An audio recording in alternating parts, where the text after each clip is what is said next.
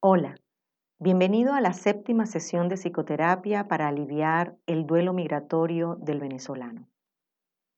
En la sesión de hoy hablaremos del miedo. A veces puedes sentirte aturdido cuando te vienen a la mente los episodios de lo que has vivido a propósito de tu migración.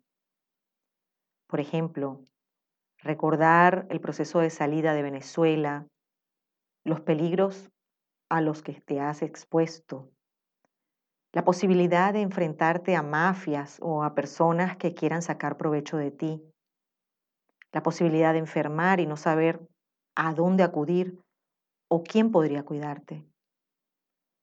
La verdad es que se necesita coraje y valentía para llevar a cabo la migración, porque todos estos miedos tienen una base real y la verdad es que muchos venezolanos han sido víctimas de ellos.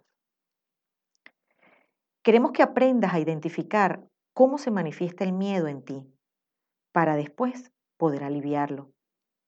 Comencemos por mencionar algunos síntomas que quizás estés sufriendo. Tensión o nerviosismo es el más frecuente.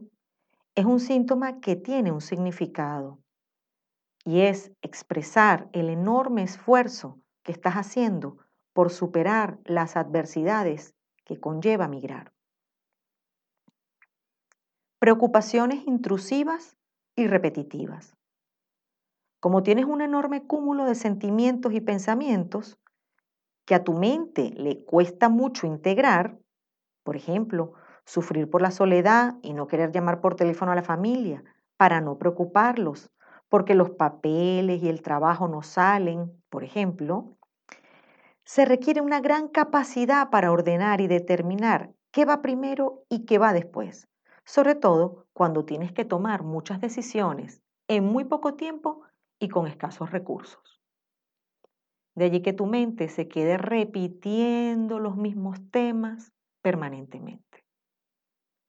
La irritabilidad no es tan frecuente, pero podría aparecer como una expresión de la frustración que ocasiona la pérdida ambigua del inmigrante.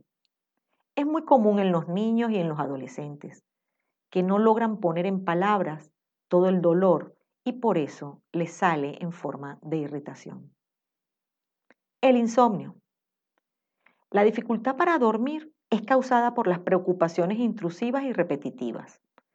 Además de que en la noche todo es percibido de manera muy cruda, debido a la oscuridad, el silencio y al hecho de que no hay posibilidades de distraerse de estas preocupaciones. También solemos pensar y anticipar los peores resultados para los problemas que tenemos cuando estamos dentro de la cama. Al hacerlo diariamente, se genera una asociación automática en tu mente, según la cual el acostarse es igual a iniciar una situación de tensión. Por lo tanto, no te relajas y no concilias el sueño. Es un círculo vicioso donde todos los pensamientos catastrofistas impiden la relajación necesaria para dormir, sin nombrar que las condiciones físicas de tu habitación pueden ser adversas. Hay también síntomas corporales. Los más frecuentes son los dolores de cabeza y la fatiga. Otros menos frecuentes son los dolores de espalda, sobre todo el, dolor de la zona lumbar. El dolor de cabeza está muy asociado al pensar en las preocupaciones repetitivas.